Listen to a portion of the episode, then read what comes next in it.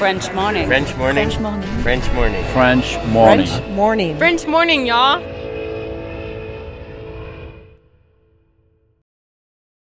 Cet épisode a reçu le soutien de la CFE. La CFE, vous connaissez? C'est la Caisse des Français de l'étranger et il s'agit d'une caisse de sécurité sociale créée en 78 pour les Français résidant hors de France. Maladie, maternité, accident du travail ou encore retraite. La CFE permet aux Français de l'étranger de continuer de bénéficier de la même protection sociale qu'en France, à l'étranger. Pour en profiter, il vous suffit d'adhérer à la CFE, peu importe votre situation, peu importe le pays dans lequel vous vivez ou dans lequel vous vous rendez, et bien entendu, peu importe la pathologie ou les circonstances, catastrophes naturelles, faits de guerre, etc.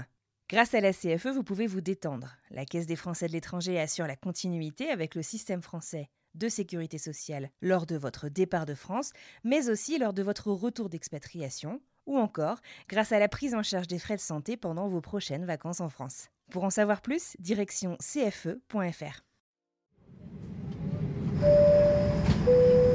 Salut et bienvenue dans French Expat.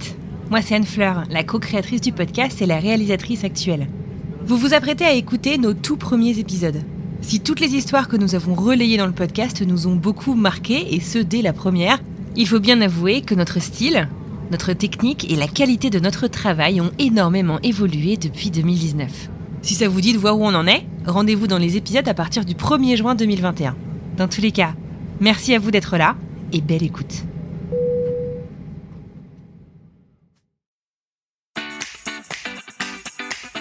Bienvenue sur French Expat, le podcast. Le podcast des voyageurs expatriés francophones du bout du monde.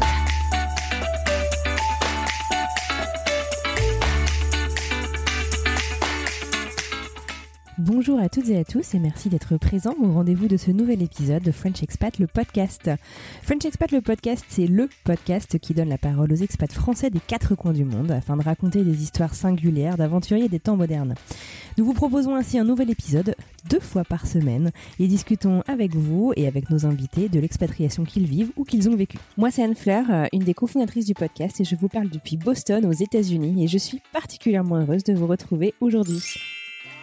Alors vous allez me dire, et vous avez raison, on est dimanche, pourquoi est-ce qu'il y a un nouvel épisode de French Expat, le podcast? Excellente question. Il s'agit aujourd'hui de notre tout premier épisode hors série, donc un épisode à thématique toute particulière où on change de format euh, par rapport à d'habitude. Aujourd'hui donc on va en fait parler avec plusieurs euh, personnes, plusieurs femmes d'ailleurs dans ce, cas précis, euh, et on va essayer de répondre en fait à une question que vous nous avez énormément posée depuis le lancement du podcast il y a près de deux mois maintenant. C'est l'expatriation et la biculturalité chez les enfants. Euh, on va parler de la préparation euh, de l'expatriation. Euh, on va parler de l'expatriation pendant avec des enfants. On va parler de l'expatriation très longtemps après avec une ancienne enfant expatriée. Et on va aussi parler de comment est-ce qu'on fait pour cultiver cette culture finalement dans laquelle certains de nos enfants sont nés, qui n'est pas la culture française, une fois qu'on est rentré en France. Voilà. Alors j'espère que cet épisode vous plaira. Vous n'hésitez pas à nous envoyer vos retours. Et puis si vous avez envie de continuer la conversation avec nous, bah, direction les réseaux sociaux et on sera ravis d'en discuter avec vous. Allez, je vous en dis pas plus et on se lance. Bonne écoute et à tout à l'heure.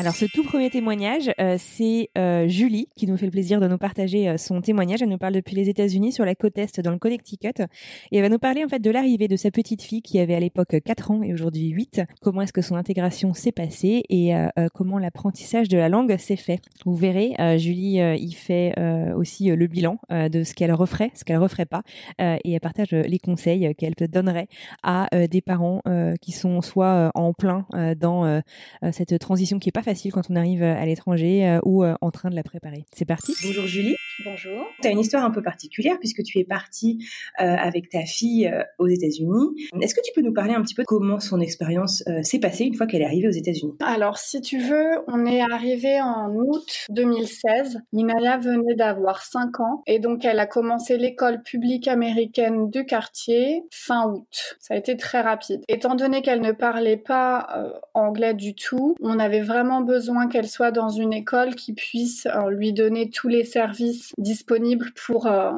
pour les enfants qui ont une première langue qui n'est pas l'anglais et donc qui s'appelle ESL, English Second Language. Il me semble que c'est euh, à travers tous les États-Unis d'ailleurs. Je ne sais pas si ça porte le même nom partout, mais en tout cas, euh, l'école américaine étant très inclusive, il y a beaucoup de programmes pour les enfants qui ont des besoins spéciaux et dont notamment apprendre à parler anglais. Dans cette classe, il y a aussi des enfants qui sont nés aux États-Unis, mais dont la première langue à la maison n'est pas l'anglais. Donc ça reste quand même un groupe assez hétéroclite avec différentes cultures, différents niveaux d'anglais et différents euh, première, différentes premières langues. Comment s'est passée euh, l'intégration du coup d'Inaya? Parce qu'elle était, elle était toute petite, elle a donc euh, intégré ce programme. Comment s'est passée son intégration dans l'école, dans cette nouvelle vie? Eh bien, ça n'a pas été évident. Inaya, elle est super sociable, elle aime avoir beaucoup d'amis, elle a besoin du, de contact humain, elle est très affectueuse physiquement aussi.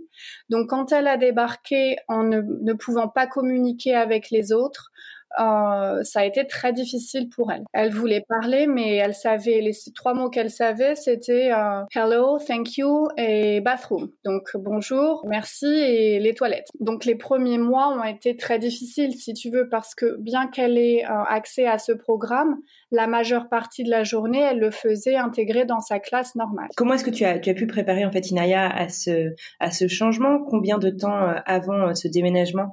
Est-ce que tu as su du coup que, tu allais te, relocaliser de ce côté de l'Atlantique On a commencé les démarches, les toutes premières démarches environ un an et demi avant, mais on a eu le visa qui nous a permis de venir en avril et on a déménagé en août. On savait qu'on allait déménager à un moment, on n'était juste pas sûr quand. J'essayais de lui mettre un peu des dessins animés en anglais plutôt qu'en français quand, euh, quand elle pouvait regarder un peu l'écran. Euh, essayer aussi euh, de, de lui parler un peu en anglais à la maison. Mais si tu veux, à 5 ans, quand c'est pas organisé, c'est pas évident. J'avais un petit peu essayé de regarder pour des cours, mais alors soit c'était le mercredi après-midi euh, dans des prix abordables et moi je travaillais à temps plein, ou alors c'était des prix exorbitants et juste avant de déménager aux États-Unis, c'était vraiment pas à ma portée. Finalement, elle n'a pas été vraiment vraiment préparée euh, au niveau du langage. Comment est-ce que euh, on, la prépare? Par contre, juste sur l'idée de OK, Inaya, on va déménager, on va déménager très loin,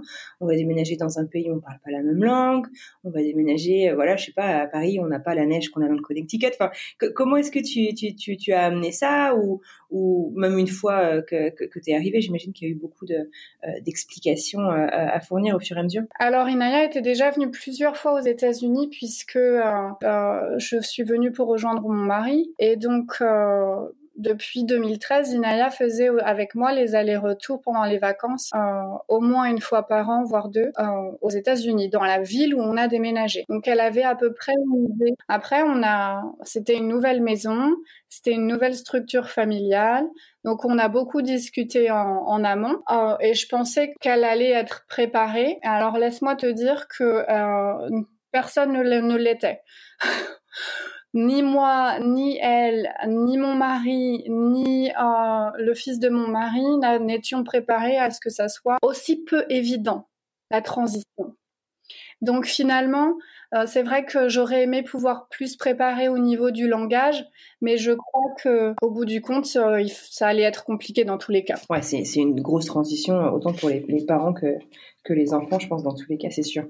Euh, alors, tu es euh, donc euh, venu euh, pour rejoindre donc ton, ton mari. Le papa d'Inaya, lui, il est resté en, en, France. Est-ce que ça a été une, discussion spéciale avec, avec Inaya Comment est-ce qu'elle a vécu la distance avec un de ses parents là-dessus et comment est-ce qu'elle le vit aujourd'hui? Inaya n'a jamais vécu avec son papa. On était séparés avant sa naissance. Elle a été plus ou moins régulièrement le, le voir chez, chez lui. Avant de partir, elle y allait une fois par semaine pendant quelques heures. Donc disons que elle a jamais manifesté un, manque douloureux. Euh, elle est très contente quand elle va voir son papa et sa famille, mais euh, quand on n'est pas en France, elle réclame pas plus que ça. Et elle a pas non plus extrêmement euh, réclamé quand on a déménagé. Et puis, c'est vrai qu'avant de faire des démarches de visa, alors, il était vraiment important pour moi que la situation euh, euh, d'Inaya, les droits de visite, tout ça soit au clair. Donc, avant euh, toute démarche d'immigration, c'est vrai que les premières démarches ont été de, de acter ça de manière euh, juridique. Donc c'est vrai que c'est une discussion que que, que j'ai eue avec Inaya euh, très tôt. Une, une arrivée qui, somme toute, s'est bien passée, même s'il il y a eu plein de challenges. Est-ce que tu peux nous parler un petit peu justement de l'évolution d'Inaya? Donc il y a eu des, des, des difficultés au début comment est-ce que euh, elle a évolué donc euh, dans son intégration, dans son apprentissage de la langue, dans son bien-être en fait euh, en général dans sa nouvelle vie et à quoi ressemble sa vie aujourd'hui? Alors ça a été la grosse galère pour être très franche entre août et janvier. Donc Inaya était frustrée de pas pouvoir communiquer avec ses petits amis à l'école. et en plus de ça, elle est, comme j'ai dit, elle est très affectueuse. Donc un jour, elle est rentrée de l'école furieuse en me disant euh, maman, je peux même pas leur parler et je peux même pas faire des bisous. Comment tu veux que je me fasse des amis? Oh, c'est trop mignon. Ouais, alors c'est maintenant c'est mignon, moi ça m'a juste brisé le cœur sur ouais, j'imagine. J'imagine bien. Euh, et puis voilà, sa frustration euh, se manifestait par par être une tête de mule pas vouloir faire ce que la maîtresse demandait, euh, si elle avait pas envie d'aller s'asseoir sur le tapis quand c'était le moment de faire s'asseoir sur le tapis, eh bien elle s'asseyait pas sur le tapis. Euh, donc voilà, ça a été, ça n'a pas été évident jusqu'à aux vacances de décembre où on ne sait pas ce qui s'est passé, mais j'imagine que tout ce qu'elle avait absorbé pendant euh, entre août et décembre a commencé à sortir. Et quand elle est revenue à l'école début janvier, elle parlait anglais. Donc, je, ça a été très surprenant. un, déclic, un déclic. Ça a été très surprenant. Deux jours après la rentrée, sa maîtresse qui m'envoie un message en me, en me disant euh, Qu'est-ce qui se passe? Inaya parle anglais. Donc voilà, c'était très drôle. C'est vrai que ça a été vraiment, euh, vraiment un déclic. Et, euh, et finalement, ça a aidé sur euh, sur tous les champs, sur son bien-être parce qu'elle était elle était capable de se d'être plus sociable, de communiquer, de pouvoir partager son avis parce que ça, Inaya, elle aime beaucoup partager son avis, dire ce qu'elle en pense. Euh, voilà, c'est une petite fille qui ne cesse de parler à aucun moment. Donc être euh, dans un mutisme et en plus ne pas comprendre exactement ce qui se passe, a été très très compliqué pour elle.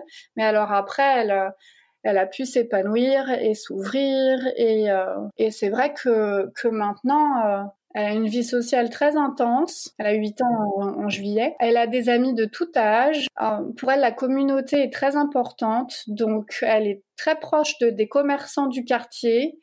Euh, euh, alors, pour exemple, si tu veux, hier, je suis allée faire mes ongles et alors j'emmène Inaya, mais Inaya ne passe pas une minute avec moi. Elle reste avec euh, Eric qui a le petit euh, magasin de souvenirs à côté ou John qui a le magasin de meubles des années 50. On appelle ça mid-century modern, qui est juste encore plus, juste un peu plus loin. Enfin, voilà, à l'école, elle a beaucoup d'amis. Euh, elle fait partie du book club de la bibliothèque où elle appelle toute seule pour dire au fait, je serai là ce soir. Ouais, elle. Euh, C'est dingue. Génial. Donc elle est hyper épanouie là, dans sa nouvelle vie. Elle aime beaucoup aller en France. Elle n'est pas vraiment triste quand on rentre, surtout l'été parce qu'on reste très longtemps. Donc je pense que son intégration est vraiment un succès. Elle fait toujours partie du, euh, de son groupe d'ISL pour l'anglais deuxième langue, mais euh, son prof pense qu'elle va être, euh, que c'est la dernière année, puisque aujourd'hui, d'après d'après lui, d'une part, elle est complètement bilingue et d'autre part, elle n'a aucun accent français quand elle parle anglais. Maintenant, quand elle rencontre de nouvelles personnes, ils ont un peu du mal à, à croire qu'il y a trois ans, elle parlait pas un mot d'anglais. Enfin, elle en parlait trois. Ah, mais c'est fou. Mais les enfants, ils sont fous. Ils sont merveilleux. Et euh, alors, du coup, bah, justement, parlant de langue, euh, on parle quelle langue maintenant à la maison? Puisque ton mari parle euh, anglais, c'est ça? Mon mari parle anglais et français puisqu'il est né en France et il a immigré aux États-Unis quand il avait 12 ans.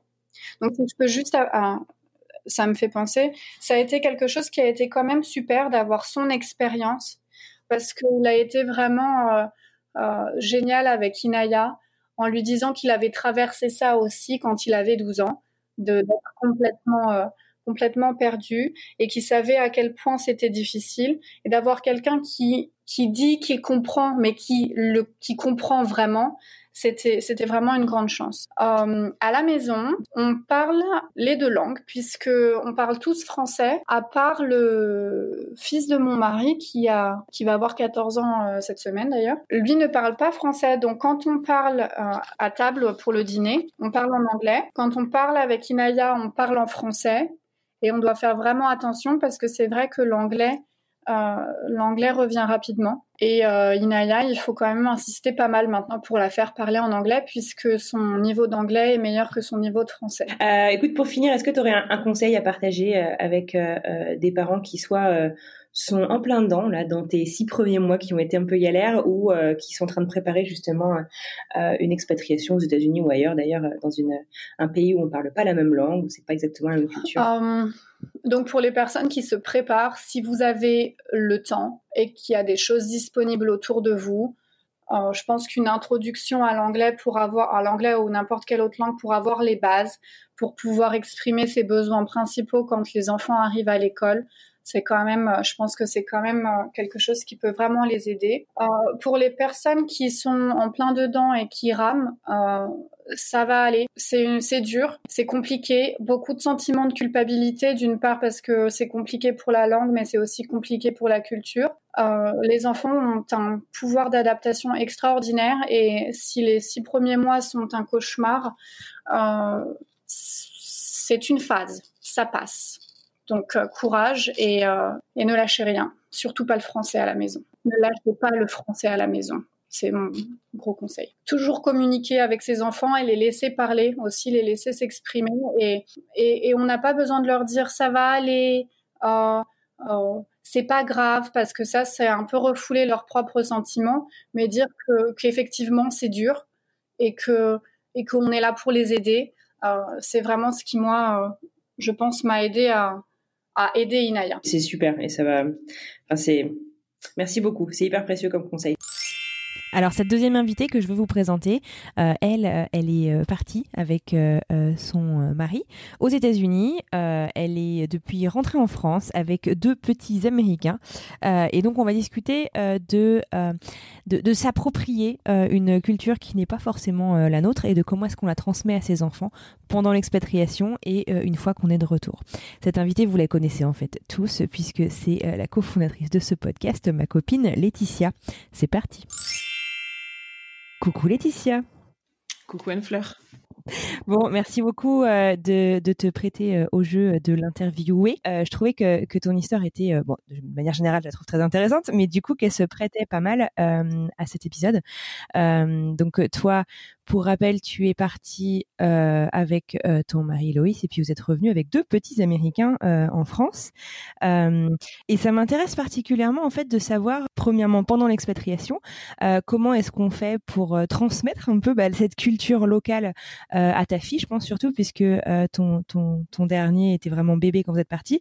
quand vous étiez aux États-Unis, donc comment est-ce que je sais pas, tu t'es approprié les traditions américaines pour que pour en faire un peu elle son propre environnement américain.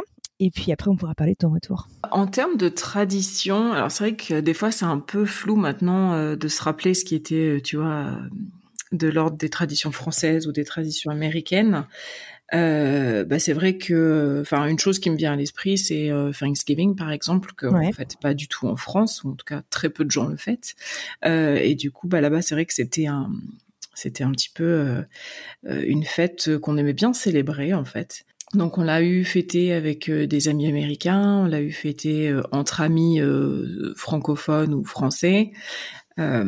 mais c'est vrai que bah, je pense que nous-mêmes on a adopté ces traditions parce qu'elles nous plaisaient et puis et puis du coup bah voilà on les a un peu juste transmises ou en tout cas enfin transmises je sais pas je pense que ce sera peut-être plus sur le long terme mais en tout cas on les fête en tout cas toujours avec les enfants et du coup, euh, du coup, voilà. Après, euh, une autre chose qui est assez, on va dire, nord-américaine et, et peut-être pas que d'ailleurs, euh, c'est la tradition du, euh, du lutin de euh, qui précède, enfin pendant le mois de décembre en fait. Ah, le elf on the shelf. Ouais. Donc ça, bah, c'était c'était un concept que, qui me plaisait bien. C'est vrai que moi j'aime beaucoup la magie de Noël et j'aime bien créer de la magie autour d'événements comme ça en fait. Pas que Noël, mais voilà peut-être aussi un petit peu Pâques.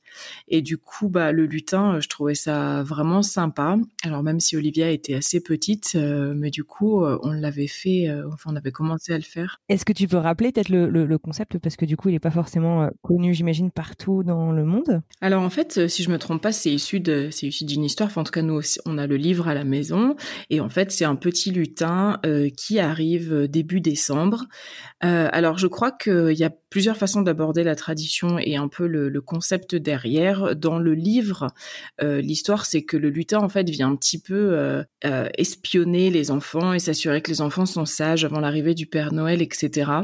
Alors, moi, c'est un concept qui me parle pas trop, qui fait pas trop écho, parce que, voilà, j'ai pas envie de faire du chantage un peu au Père Noël, etc. Mais en tout cas, c'est un, c'est un lutin qui est malicieux et qui fait un peu des bêtises pendant la nuit, pendant que les enfants sont couchés. Donc bon, en gros, euh, c'est les parents bien sûr qui mettent en scène euh, et, et, c'est un peu le plaisir des enfants le, matin au réveil de découvrir euh, bah, quelle bêtise le lutin a fait pendant la nuit. Et du coup voilà, donc nous on l'utilise, on le met en scène surtout comme ça et il n'y a pas du tout de notion de d'espionnage et de rendre des comptes au Père Noël. Mais je, crois que l'histoire à la base c'est que voilà, le lutin chaque nuit repart au, au pôle Nord voir le Père Noël et tient un peu des comptes sur les enfants. Donc ça, vous l'avez adopté euh, à la maison et vous l'utilisez toujours en France. Ouais, exactement. Et d'ailleurs, euh, on avait un premier lutin et finalement, euh, juste avant de rentrer aux États-Unis, donc comme tu le précisais, mon fils Noam avait cinq mois, mais du coup, j'avais acheté un deuxième lutin, bah qui lui était plus euh, propre à lui, on va dire. Et euh, du coup, voilà, donc on a deux lutins euh, qui viennent chaque mois de décembre. ce qu'on fait aussi d'ailleurs avant, avant le mois de, enfin au lancement de ce mois de décembre, c'est qu'on fait le North Pole Breakfast, le petit déjeuner du pôle Nord.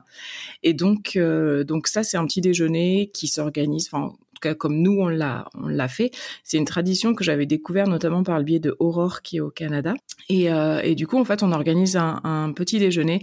Alors souvent le premier samedi ou dimanche de décembre. Ça peut pas toujours tomber le 1er décembre parce que selon s'il y a école ou pas on peut pas le faire. Mais en tout cas le voilà le premier week-end de décembre, soit le samedi soit le dimanche, on organise un petit déjeuner euh, juste entre nous.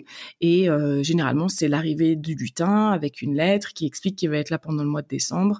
Et, et voilà. Et du coup ça lance un peu le, les festivités du mois de décembre et puis euh, puis ouais voilà. Du coup ça ça permet de prolonger euh, prolonger en avance en tout cas les fêtes de Noël et, voilà. Donc voilà donc ça ça on le fait toujours, on le fait euh, chaque année. D'ailleurs là je suis déjà en train de préparer celui de celui de décembre donc donc voilà. Après, en termes de, euh, en termes de tradition, on a plutôt, alors pour Pâques, bon, ça se fait à peu près de la même façon dans les deux pays, mais euh, nous, on a plutôt tendance à, à dire le, le, lapin de Pâques plutôt que les cloches. Je crois qu'en France, on dit plutôt les cloches de Pâques qui ont déposé les œufs.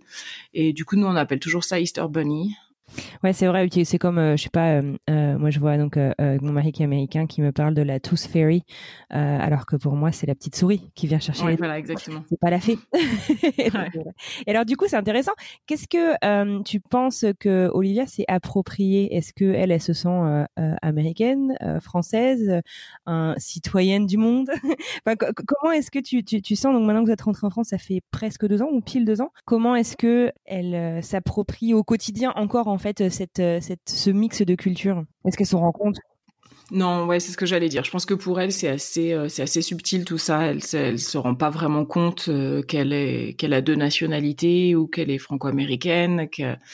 Euh, parfois, on parle du fait qu'elle est née à l'étranger, qu'elle est née en Amérique, que voilà, quand on habitait aux États-Unis, quand on habitait à Portland, dans la maison, elle a des souvenirs de certaines choses. Donc, elle va dire quand on allait à l'école avec Eva, par exemple. Donc, Eva, c'était sa copine de de l'école, enfin du daycare où elle allait, de la crèche où elle elle allait quand on était aux États-Unis. Euh, elle va se rappeler des fois un petit peu, par exemple, on allait au cours de gym, elle va se rappeler de ça, elle va se rappeler plus de moments que, que d'autres choses. Euh, du coup, pour l'instant, je pense qu'elle n'a pas trop conscience de ça. Euh, pour Noam, bon bah pas du tout, hein, la question se pose même pas. Et du coup, on, en parle de temps en temps quand l'occasion se présente, pas pour faire le forcing et en parler absolument, mais voilà, parfois ça vient dans la conversation et on lui on lui réexplique bah, que effectivement, elle est pas née dans le même pays que papa et maman et que maintenant on est revenu euh, dans le pays où nous on est né, où on a grandi. D'accord. Et alors, est-ce que vous entraînez un petit peu l'anglais avec elle? Oui, pas autant que j'aimerais, à vrai dire. En fait, la première, on va dire, les premiers neuf mois qui ont qui ont enfin qui ont suivi notre retour, moi, je lui parlais quotidiennement en anglais. J'essaie de lui parler vraiment un maximum en anglais. Donc, à savoir que quand on est rentré de, des États-Unis, Olivia parlait, comprenait les deux langues, mais parlait plus spontanément l'anglais que le français, puisqu'elle était en crèche américaine. Donc, elle parlait, toutes ses journées étaient, euh, étaient rythmées euh, avec de l'anglais, quoi. Elle avait deux ans, c'est ça? Ouais, elle avait deux ans, deux ans et trois mois quand on est rentré. D'accord. Et en plus, euh, enfin, si on remonte un tout petit peu plus en arrière, en fait, quand donc je suis restée, euh, je, je travaillais pas quand Olivia est née, je suis restée avec elle à la maison jusqu'à ses huit mois. Et à partir de ces huit mois, elle est partie en crèche euh, française. C'était pas enfin c'était voilà l'occasion qui s'est présentée. Du coup, euh, on l'a mise en crèche française. Donc en fait, euh, on l'a mis à la crèche française jusqu'à ses un peu moins de deux ans en fait, euh, on va dire un peu plus de 18 mois. Et puis euh, donc on allait, on attendait Noam et euh, la crèche française était quand même relativement loin de là où on habitait. Ça nous faisait, enfin plus d'une demi-heure de trajet supplémentaire chaque jour. Enfin aller une demi-heure aller, pardon, une demi-heure retour, donc plus d'une heure euh, de trajet supplémentaire pour euh, Loïs ou pour moi. C'était pas du tout sur le chemin de nos, nos jobs respectifs. Donc, euh, donc on a trouvé une crèche qui était juste à côté de là où on habitait, qui était une crèche américaine. Donc, quand Olivia est rentrée à la crèche américaine, elle parlait finalement assez peu. Bon, elle avait que 18 mois, donc déjà elle commençait à parler, et en plus elle parlait assez peu anglais. Et en fait, je l'ai retrouvée un soir euh, au tout début qu'elle y allait et elle, elle me disait, quand je suis arrivée, elle me dit maman, maman, j'ai soif, je veux de l'eau. Et la teacher me regarde et me dit, je, elle me demande quelque chose depuis tout à l'heure et je sais pas. Et en fait, moi, je réponds à Olivia en anglais devant la, parce que souvent, quand on était devant d'autres gens, je lui parlais en anglais déjà aux États-Unis. Et je lui dis, bah oui, je vais te donner de l'eau à la maison. Et c'est là que la teacher me regarde et me dit ah mais euh, elle me demande à boire depuis tout à l'heure, je savais pas exactement ce qu'elle voulait, mais de l'eau, tiens tiens Olivia, machin. Donc à partir de ce moment-là, on s'est rendu compte qu'Olivia avait un peu des lacunes pour se faire comprendre à la crèche américaine et euh, on a commencé à lui parler en anglais à la maison, Loïs et moi, bien qu'étant français, mais surtout pour qu'elle acquiert le vocabulaire, si tu veux, un petit peu. Euh, euh, bah de un peu du quotidien quoi de ce dont elle allait avoir besoin à la crèche pour se faire comprendre Bon, ça, ça a duré, euh, ça a duré même pas trois semaines, je dirais. Et au bout de trois semaines, euh, c'était fini. Hein. Elle parlait, euh, parlait anglais. En... Je peux pas dire qu'elle était bien parce qu'elle avait 18 mois, enfin, elle avait un peu moins de deux ans. Mais en tout cas, voilà, ce qu'elle disait, elle le disait en anglais. Elle se faisait très bien comprendre. Donc, donc voilà. Puis, bah, de temps en temps, on gardait un peu l'habitude de parler anglais. Puis au début, c'était, c'était assez. Au début de notre retour, c'était assez rigolo parce qu'il y avait des fois où on pouvait parler anglais et puis c'était un peu notre notre langue secrète à nous et euh, voilà si on voulait dire un truc euh, sans que les autres comprennent ou quoi. Donc voilà. Donc euh, du coup j'ai tenu je lui ai parlé anglais pendant les neuf premiers mois. Après neuf mois en fait elle est rentrée à l'école maternelle en France. Donc du coup là elle a été beaucoup plus exposée au français au français et ça n'a pas été dur d'ailleurs du coup cette nouvelle transition linguistique? Ça a été dur au retour les premiers mois. Ouais, les premiers mois ça a été dur. Bon après c'est pareil hein, elle a appris vite aussi. Elle le comprenait bien. C'était parfois pour se faire comprendre elle avait du mal parce que souvent les mots sortaient en anglais. Euh, et, euh, et, assez bizarrement, d'ailleurs, je suis retombée sur des vidéos de notre retour, donc de vidéos que j'avais faites avec l'iPhone, où je me rends compte qu'elle parle un peu en français avec un accent anglais assez impressionnant pour pour ses deux ans et trois mois. Ouais, ouais, ouais. Les R, elle savait pas les dire. Enfin, c'était assez assez rigolo. Du coup, voilà. Donc, bah, du coup, l'anglais c'est un petit peu perdu dans le dans l'usage au quotidien avec elle. Euh, et par contre, euh, alors il y a deux choses qu'on a mis en place, c'est qu'on lit énormément en anglais. Moi, j'ai encore l'occasion de me déplacer très régulièrement aux États-Unis. Et comme Olivia adore les livres, à chaque fois que je rentre, je lui apporte euh, au moins cinq, euh, entre 5 et 10 livres euh, qu'on peut du coup lire au fil de, au fil des semaines. Donc on lit beaucoup beaucoup en anglais. Et euh, quand elle a le droit de regarder la télé euh, ou des dessins animés en tout cas, euh, c'est uniquement et exclusivement en anglais. Elle ne regarde pas du tout de dessins animés en français, à moins d'être avec d'autres enfants qui sont qui sont francophones bien sûr. Mais d'accord. Écoute, c'est super intéressant. Et alors avec Noam du coup qui a maintenant deux ans, c'est ça, qui vient d'avoir deux ans? Ouais, bientôt deux ans et demi même. Mm. Ça va vite. Euh, du coup, est-ce que vous, vous essayez de... Donc, j'ai bien compris le, le, le, côté culture et tradition. Euh, et, et, le côté euh, langue, est-ce que vous essayez de, de l'exposer un petit peu à l'anglais ou, ou, chaque chose en son temps Je veux dire, il est en train d'apprendre à parler et puis on verra plus tard. On essaye, maintenant on essaye. Alors, ça se fait assez naturellement parce que, bah, comme je le disais juste avant, si Olivia regarde par exemple un dessin animé, il est pas très dessin animé lui pour l'instant, il a pas, il reste pas assis pendant longtemps devant un dessin animé, mais quand ça lui arrive, bah voilà, il s'assoit à côté de sa sœur et il regarde Pas de patrouille ou je ne sais quoi en anglais. et puis, bah pareil, je lui ramène aussi des livres à lui en anglais. Là, j'en ai ramené un récemment avec des tracteurs et des tractopelles, des choses comme ça. Et du coup, on lui lit, on lui lit en anglais et en français, donc on lui explique les mots les mots en français maintenant, il les connaît tous par cœur, mais on lui, euh, on lui dit très régulièrement euh, les mots en anglais. Il y a notamment une image de, de bus scolaires américains, donc les bus jaunes que tout le monde connaît. Et bah pour lui, ça c'est un school bus. C'est pas c'est pas un bus euh, d'écolier, c'est un school bus parce qu'il a retenu le mot en anglais. Donc on, voilà, il y est exposé par les lectures qu'on fait, par voilà quand il regarde un peu les dessins animés avec sa sœur. Et puis de temps en temps, on dit des mots en anglais. Et puis euh, puis voilà, c'est marrant parce que maintenant des fois il essaye de dire des mots en anglais, et puis il nous regarde, il dit c'est en anglais. non, pas tout à fait, mais c'est pas grave.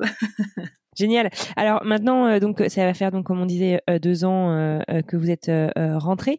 est-ce que tu aurais, avec le recul du coup de cette situation, est-ce que tu aurais des conseils à donner à des parents qui, qui rentrent d'expatriation avec leurs enfants tout court ou avec les enfants qui sont justement nés pendant cette expatriation dans un autre pays?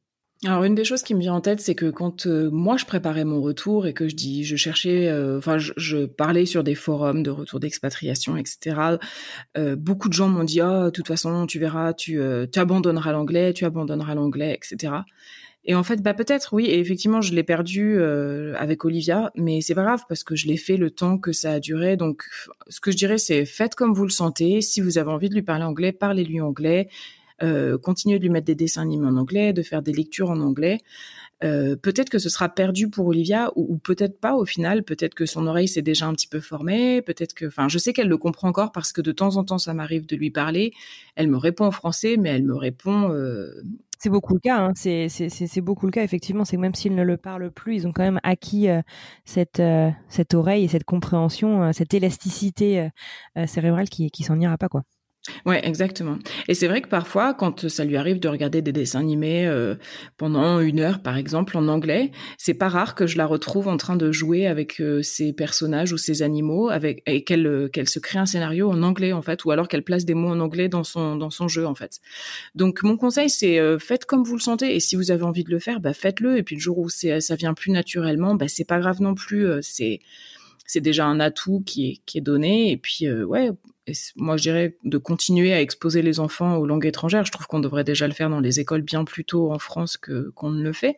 Euh, un autre conseil que je donnerais, euh, c'est de regarder. Euh, alors moi, je me suis renseignée pour des structures anglophones, mais ça existe peut-être dans d'autres langues. Mais il y a pas mal de structures maintenant qui proposent des cours en anglais pour les enfants. ça se passe, c'est des sessions d'une heure par semaine, par exemple, et ils se retrouvent dans une dans une classe, mais dans un, petit groupe en fait. Et puis euh, et puis voilà, ils continuent à pratiquer leur anglais. Donc ça, ça peut être une option.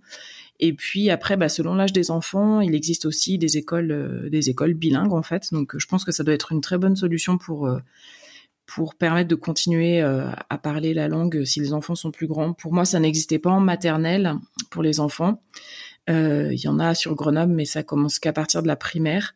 Et euh, je crois qu'il faut passer des tests, euh, bah, des tests de langue avant de pouvoir rentrer. Donc, on verra le jour où Olivia doit rentrer en primaire si euh, on s'oriente vers ça ou pas. Mais, mais à mon avis, ça peut être pas mal pour les parents qui souhaiteraient ben, que leurs enfants ne perdent pas trop et continuer une scolarité avec du français et de l'anglais. Dernière question, est-ce que vous allez encourager du coup vos enfants à se tourner vers les États-Unis en grandissant ou, ou, est-ce que est-ce que c'est trop tôt pour le dire? Comment est-ce que vous y avez pensé? Tu veux dire par rapport à leurs études ou euh, ouais, vivre là-bas études, euh, Ouais, c'est ça, ou ne serait-ce que euh, par les, par les voyages pour continuer un peu à, à, les aider à appréhender cette, cette j'allais dire double personnalité, ils sont pas schizo, mais Ouais, ouais, c'est sûr que ça fait partie de, ouais, ça fait partie de leur histoire. Hein. Ils sont, ils sont nés là-bas, même s'ils n'y ont pas passé euh, énormément de temps, ni l'un ni l'autre, et encore moins Noam. Mais euh, je pense que c'est fondamentalement quelque chose qui fait partie d'eux. Alors, je pense que pour euh, pour ce qui est des voyages, moi, j'aimerais beaucoup d'ici quelques années retourner à Portland avec eux et puis revenir un petit peu sur bah, sur notre vie d'avant, là où ils sont nés, là où ils ont grandi. enfin, en tout cas grandi pour les deux premières années de leur vie. Mais, euh, mais ouais, revenir un peu vers ça, moi, ça me plairait bien. Après, je pense que des voyages aux États-Unis, euh, euh, on en refera de toute façon parce que parce que voilà, on a encore énormément de choses à voir dans ce pays et que que ça nous plairait. Là, ils sont un peu petits, donc le format road trip, c'est pas hyper évident avec eux. Mais, euh, mais moi, j'attends un petit peu qu'ils ouais, je suis un petit peu, je trépigne un petit peu qu'ils grandissent et qu'on puisse faire ça, partir limite en camping-car. Euh, et puis après, euh, bah, je pense qu'on leur, je sais pas si on les incitera à proprement parler à partir aux États-Unis, par exemple pour les études. Enfin, pour les études, peut-être pas, peut-être pas les inciter parce que c'était aussi une des, des raisons qui ont fait qu'on est rentré, c'est que les études, les études coûtent très très cher. Mais en tout cas, on les soutiendra et on les accompagnera dans leur choix. Si c'est leur choix, on essaiera de faire en sorte de le, le rendre possible, euh, soit pour leurs études, soit pour leur vie plus tard. On est conscient que bah, selon la branche euh, professionnelle dans laquelle ils s'orientent, euh, ils auront peut-être plus d'opportunités dans ce pays-là que, en France. Euh, donc, donc voilà, on est on est conscient que c'est une possibilité. Et, voilà, on est on est prêt à les accompagner là-dedans, c'est sûr. Écoute, merci beaucoup Laetitia. Je te souhaite bah, une très bonne journée. C'était bizarre d'être du côté de l'invité aujourd'hui. C'est très très bien. Merci beaucoup. Merci Anne-Fleur. Et enfin, donc, euh, une de nos dernières euh, invitées, je vous invite à, la rencontre de Marie. On est toujours aux États-Unis, on est dans le nord des États-Unis cette fois-ci, pas loin de Détroit. Euh, Marie, elle, elle est expatriée donc euh, aux États-Unis depuis un petit peu plus d'un an. Euh, et euh, en fait, son, son histoire m'intéressait particulièrement aujourd'hui puisque elle est euh, enfant expatriée euh, elle aussi. Euh, c'est-à-dire qu'elle est partie, elle va vous raconter ça plus en détail, donc avec sa famille quand elle était très jeune enfant, et elle nous raconte en fait donc son adaptation pendant son expatriation, mais surtout comment ça s'est passé son retour en métropole. Et j'ai trouvé que c'était vraiment particulièrement intéressant et je pense pertinent de voir comment est-ce que on peut bah, accompagner nos enfants dans ce retour en métropole pour avoir euh, pour vivre des transitions aussi euh, euh, simples et douces que possible. Allez, c'est parti, je vous présente Marie. Bonjour Marie et bienvenue sur le podcast. Est-ce que tu pourrais te présenter en quelques mots, s'il te plaît? Bonjour Anne-Fleur, merci pour l'opportunité de, de te parler de mon expérience aujourd'hui. Euh, moi, c'est Marie, j'ai 24 ans, bientôt 25, et, mhm. je vis actuellement aux États-Unis avec mon mari depuis un peu plus d'un an. Je suis dans le Michigan, dans la, dans la région de, de Détroit. Euh, la région des Grands Lacs pour ceux qui ne situent pas le Michigan. Alors, tu m'as contacté donc euh, quand euh, j'ai cherché euh, des, témoignages pour cet épisode spécial pour me partager ton expérience. Et en fait, toi, tu as une expérience qui est hyper particulière puisqu'en fait, tu es dans la peau de l'enfant qui s'est expatrié. Est-ce que tu peux nous raconter un petit peu ton histoire? Bien sûr. Effectivement, à, l'âge de deux ans, j'ai vécu une première expatriation. mes parents sont partis vivre dans les Antilles, en Guadeloupe, pour mmh durée d'un an. Et tu partais d'où? Alors donc j'étais euh, dans le sud de la France, dans les Corbières. Euh, j'avais deux ans à l'époque, donc euh, j'ai, je vais pas mentir, j'ai pas de souvenir de cette expatriation. Euh, ça n'a pas spécialement plu à mes parents, donc on est rentré très rapidement. Euh, mmh un peu plus d'un an après, une fois que ma sœur était née en fait. Donc euh, on tu est étais euh, fille unique quand tu es partie? On est parti à quatre avec mon grand frère et on est rentré à cinq. Et donc on est rentré pour pour une année en France, toujours dans les dans les Corbières. Et, un an plus tard, ma mère a été mutée en Polynésie française sur euh, sur l'atoll de Rangiroa qui est euh, qui est une, petite île euh, dans le Pacifique. C'est ça. Donc là tu es au milieu du Pacifique, tu es à combien d'heures de décalage avec la France? Je voudrais pas dire pas dire de bêtises, euh, mais il me semble que c'est 12 heures. Et donc, euh, à, des, à des milliers de kilomètres, euh, pour, pour donner une idée, on n'est pas rentré du tout en métropole pendant 4 ans. Ah, waouh. Du fait de la, du fait de la distance et, et, de la volonté de mes parents de profiter de, de, de la Polynésie française au, maximum. D'accord, donc c'est Polynésie française, donc tu n'as pas la barrière de la langue Voilà, exactement. Les langues officielles sont le français et le tahitien et donc euh, le, toutes les administrations euh, parlent le français. Donc, euh, donc pas, de pas de difficulté de ce côté-là, mmh même si j'ai dû apprendre le tahitien pendant les quatre années où j'ai vécu en Polynésie, puisqu'ils essayent de, de, de, faire en sorte que les, que les enfants le parlent pour, pour transmettre ça de, de, génération en génération. Et alors, euh, tu es partie, donc tu avais quoi? Tu avais 4 ans du coup quand tu as fait cette deuxième expatriation? C'est ça? Exactement, j'avais 4 ans. Euh, mmh Et donc, euh, j'ai fait deux années d'abord à Rangiroa, puis ensuite ma mhm. mère a été mutée de nouveau à Ayatea, qui est une, euh, une île d'un autre archipel, euh, mhm. qui est une île euh, volcanique, au contraire de, de Rangiroa qui est un atoll, comme je disais plus tôt.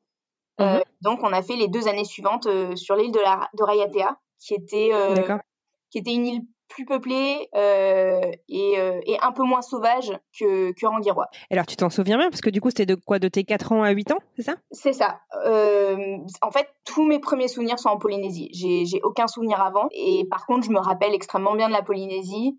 Je, je sais pas si c'est parce que mes, les souvenirs étaient très marquants ou parce que mmh juste une bonne mémoire, mais en tout cas, je, je, je m'en rappelle beaucoup. Je me rappelle beaucoup des gens.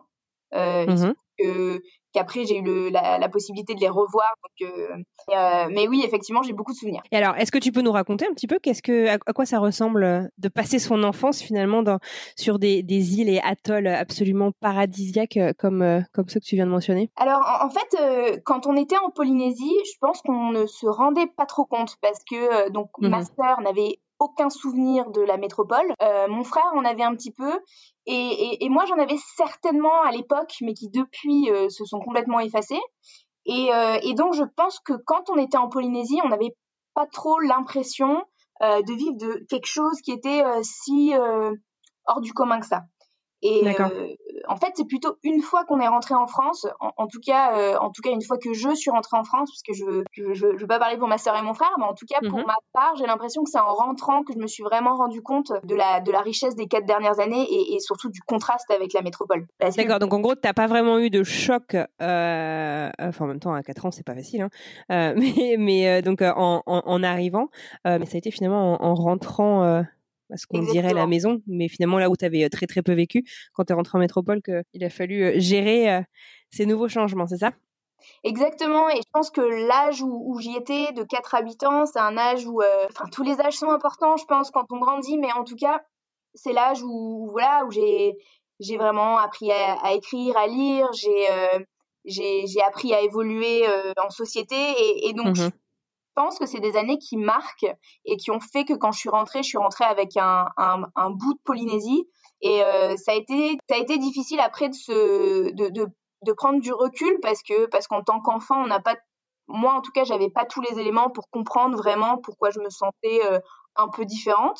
Mmh. Euh, et c'est petit à petit, en fait, au, au, fur et à mesure de l'adolescence et jusqu'en fait au début de la vie d'adulte, que j'ai pu euh, vraiment démêler tout ça et, et mettre euh, voilà et, comprendre en fait ce qui s'était passé et pourquoi euh, pourquoi en étant enfant c'était pas forcément évident de tout comprendre. Quand tu étais en Polynésie, est-ce que tes parents ont, essayé de mettre en place des, choses pour que ta culture française, je dirais métropolitaine, perdure dans ta vie de tous les jours, que ce soit peut-être avec la famille. Enfin, je veux dire à l'époque d'accord, t'es pas bien vieille, mais il n'y avait pas FaceTime ni Skype. Euh, comment est-ce que tu vois comment comment est-ce que tu restes en contact avec la famille sans être rentrée pendant quatre ans? Et après, inversement, une fois que vous êtes rentrée, est-ce qu'ils ont cherché un peu à entretenir cette culture polynésienne dans votre vie euh, en métropole? Alors c'est une bonne question. Euh, en fait, euh, donc en Polynésie, on a vraiment beaucoup vécu en immersion avec les Polynésiens. C'est un peuple qui est très accueillant. Ils sont euh, ils ont vraiment un sens de la famille, mais au sens vraiment très large. Et et donc on a été intégré. Euh, on, a on a fêté Noël avec des familles polynésiennes. Euh, J'ai des souvenirs euh, superbes d'énormes fêtes avec des cousins et, on sentait en fait, on, on, avait l'impression de faire partie de leur famille aussi, même si ça a jamais été vraiment verbalisé. Et donc mes mes parents, on, a mangé, en fait on a mangé très local parce que en fait manger européen ça coûte vraiment très cher en Polynésie et c'est pas forcément la bonne chose à faire. Donc on, est, on, on mangeait à la polynésienne. À l'école, euh, il me semble que dans ma, dans ma classe, au maximum, on était deux ou trois de métropole sur une vingtaine d'élèves. Ouais, donc immersion totale, quoi. Immersion totale. J'ai fait du tamouré, qui est la danse, euh, la danse locale. C'est un peu de danse classique aussi, donc, euh, donc finalement, c'est assez, euh, c'est assez euh, occidental, mais, mais globalement, on a beaucoup vécu en immersion. On a eu très peu de visites.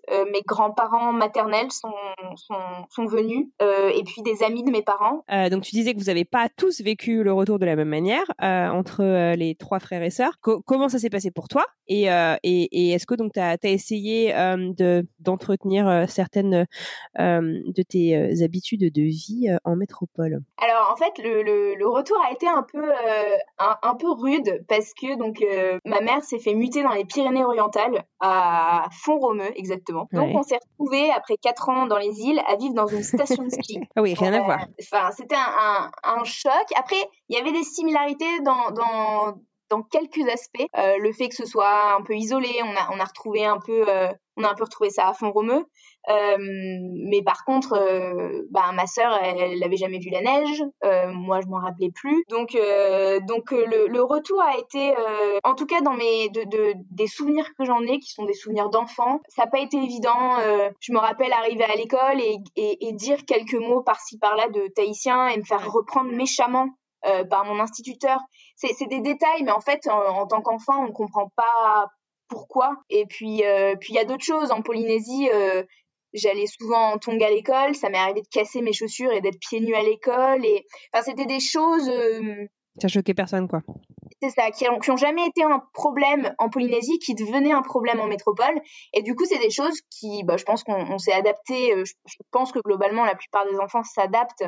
Mais, euh, mais il a fallu quelques mois pour vraiment euh, pour vraiment s'y faire. Et euh, le, le, fait d'être à fond romeux, en fait, un peu isolé, on n'a pas pu, euh, par exemple, tu mentionnais le tamouré et garder cette habitude, bah c'était pas possible parce que c'est c'est pas une grande ville, donc il y avait pas une offre culturelle euh, ouais.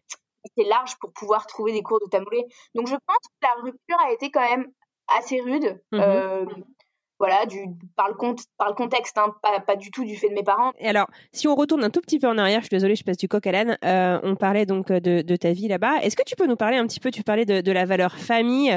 Euh, Lorsqu'on préparait cet épisode, tu me parlais aussi en fait de, de l'éducation qui, qui, qui, passait justement beaucoup par la famille. Est-ce que tu peux nous en parler un petit peu? Bien sûr, alors ce sera, en, encore une fois, je le répète, mais c'est des souvenirs d'enfants, donc ça va peut-être être, être des choses qui paraissent euh, qui paraissent être des détails mais qui moi m'ont beaucoup marqué enfant. Donc euh, en fait en, Polynésie euh, il, y a quelque chose qui s'appelle les Faamu. F A A M U je suppose et en fait c'est c'est des, des jeunes des adolescents qui durant cette période un peu compliquée où ils grandissent et sont parfois en friction avec leurs parents partent vivre pour une durée indéterminée, plusieurs mois, quelques semaines dans une autre famille en fait. Excellent. Euh, pour passer un peu ce cap. Et euh, nous, on a eu une, une, adolescente qui est venue vivre chez nous, mais en fait, elle est venue du jour au lendemain. Euh, elle a posé ses affaires chez nous et elle a décidé que c'était chez nous qu'elle voulait être. Mais c'est pas une décision unilatérale? Enfin, comment ça se passe euh, Comment est-ce qu'ils vous trouvent? Comment ça se passe tout ça? Euh, Alors, faut s'imaginer ça dans un contexte. C'est une toute petite île où euh, les maisons. Enfin, c'est vraiment un cercle assez assez restreint. Hein. Mmh et, euh, et, en fait, un jour, elle, est venue voir mes parents en disant bah, je, je, je veux venir vivre avec vous. Donc, elle est venue, elle a vécu avec nous. Euh, je serais incapable de dire combien de temps. Mmh Mais en fait, c'est juste pour résumer un peu ce, euh, ce côté. Euh, ils, ils, ont un sens de la famille qui est extrêmement large, en fait, qui ne se restreint pas à, euh, aux parents et puis aux enfants, mmh mais qui va beaucoup plus loin que ça. notamment avec les, les grands-parents, les oncles, les tantes. Et qui ont un peu un côté euh, entraide euh, et au sens, euh, au sens vraiment large. Et donc, euh, quand tu arrives à rentrer là-dedans et à être, voilà, à être intégré, c'est c'est chouette parce que c'est un c'est vraiment un, un réseau qui, qui, qui est au quotidien et c'est super de vivre de cette façon-là avec une communauté aussi, aussi forte. Donc, donc voilà, c'était un, peu un, des éléments qui m'a le plus marqué, c'est leur sens de la famille, qui est, qui est bien différent, je trouve. Aujourd'hui, donc, tu vis euh, aux États-Unis. Tu y es, tu m'as dit, euh, euh depuis euh, un peu plus d'un an. Tu me parlais aussi donc de ces amis que tu viens de, enfin, tu as retrouvé donc il y a quelques années des amis d'enfance rencontrés en Polynésie que tu as retrouvé il y a quelques années.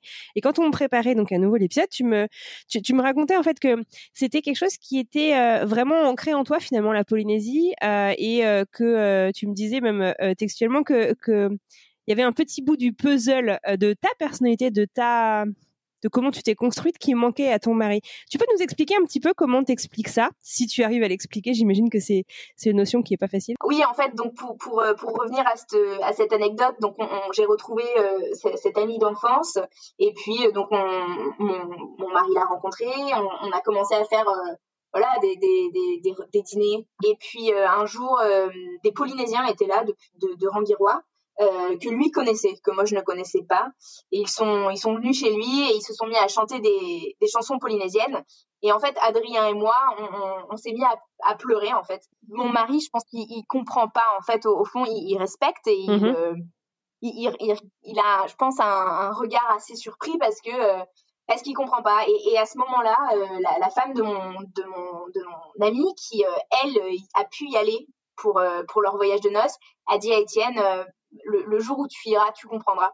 Et en fait, elle, a super bien, euh, elle a super bien euh, résumé tout ça parce que je, pense que c'est euh, c'est quelque chose qui, qui a frappé tous les enfants qui ont qui ont grandi en Polynésie et puis qui sont rentrés après. C'est quelque chose qui est passe partout par par la, la, culture, la vie au quotidien et tout ce qu'on nous a transmis en fait. Mm-hmm. On l'a pas d'inscrit sur notre passeport. Il y a, y a il y a, y a plein de gens qui me disent oui mais la Polynésie française c'est la France et en fait ils sont complètement à côté de la plaque parce que parce que ça se résume pas. Euh, ça, ça, on peut pas résumer la Polynésie française comme juste un, un territoire euh, d'outre-mer français. En fait, c'est bien plus que ça. Et donc, euh, moi, je trouve que c'est un peu un cadeau empoisonné parce que euh, d'un côté, ça m'a apporté énormément et ça, a je pense que ça a beaucoup défini qui je suis. Mmh mais c'est c'est aussi pas facile de, de se construire avec avec un, un bout un peu voilà un bout qu'on comprend pas euh, pourquoi euh, pourquoi j'ai tel caractère ou pourquoi j'ai telle euh, façon de penser. Et il y a des choses je sais pertinemment que ça m'a été transmis par la culture polynésienne mais maintenant avec le recul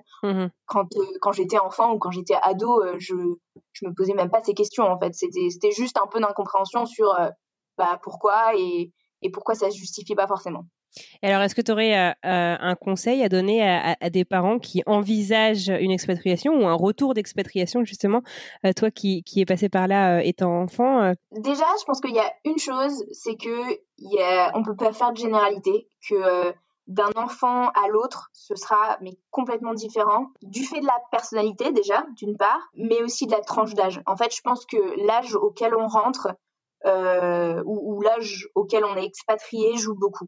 Un adolescent vivra ça complètement différemment que euh, qu'un enfant de 8 ans. Donc euh, déjà, je pense qu'il faut le traiter euh, individuellement, enfant par enfant. Et je dirais que la deuxième chose super importante, c'est euh, c'est d'en parler en fait. C'est une fois rentré, c'est ça, c'est une chose que mes parents ont vraiment super bien fait. C'est mhm. qu'on avait nos moments où on parlait de Polynésie, on regardait les photos, on écoutait la musique. C'était un peu dans notre bulle parce que parce que bah, personne d'autre ne comprenait vraiment puisqu'on a eu très peu de visites. Mais euh, ils ont gardé ces moments-là et encore jusqu'à mes, euh, j'ai des souvenirs encore à mes 16-17 ans où on avait ces moments et encore aujourd'hui euh, ça peut m'arriver de, d'en parler et, soit ils confirmaient nos souvenirs, soit ils nous en racontaient certains dont on se rappelait plus, soit on, on, avait des interrogations sur sur juste comment c'était et ils étaient là pour y répondre. Et je pense que c'est je pense que c'est le plus important, c'est euh, de, de, de, de, comprendre que en tant qu'adulte, nos souvenirs sont beaucoup plus euh, sont beaucoup plus euh, frais euh, et, et on a beaucoup plus de recul sur l'expérience.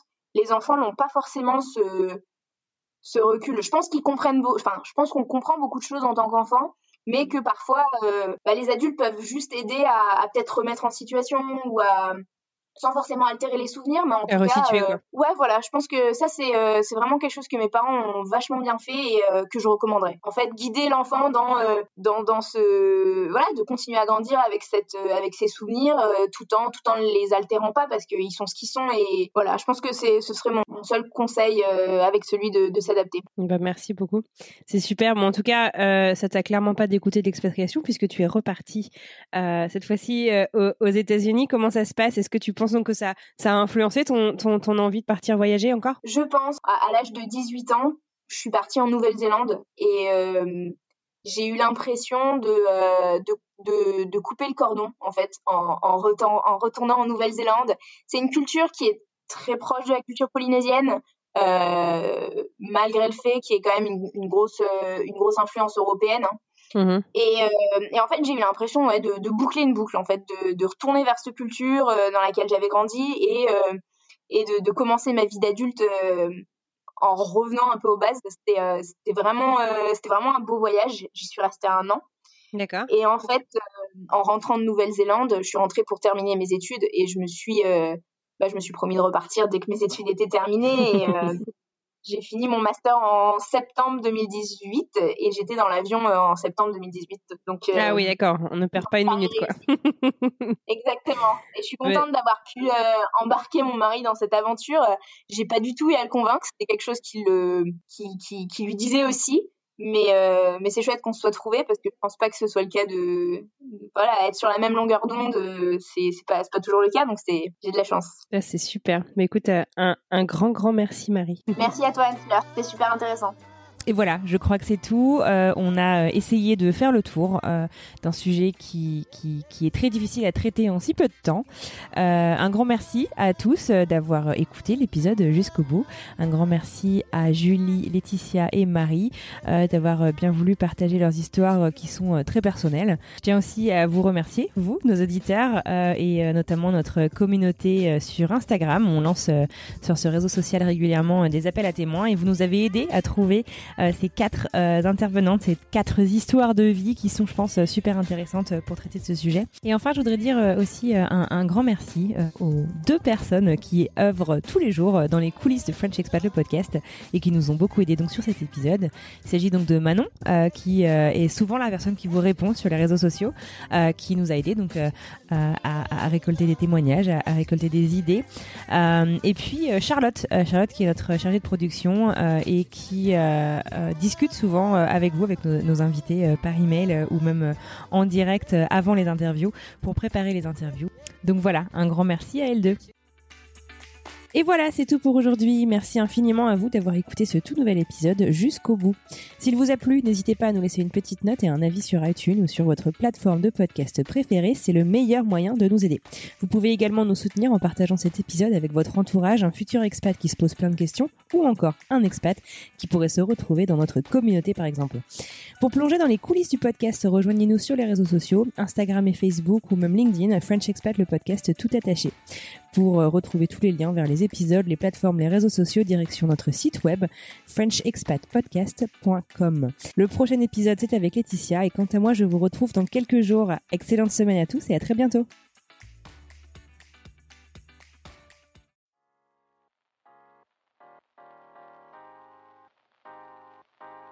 Vous venez d'écouter un podcast réalisé par moi-même, Anne-Fleur Andrely, mixé et habillé par Alice Krief et produit par French Morning.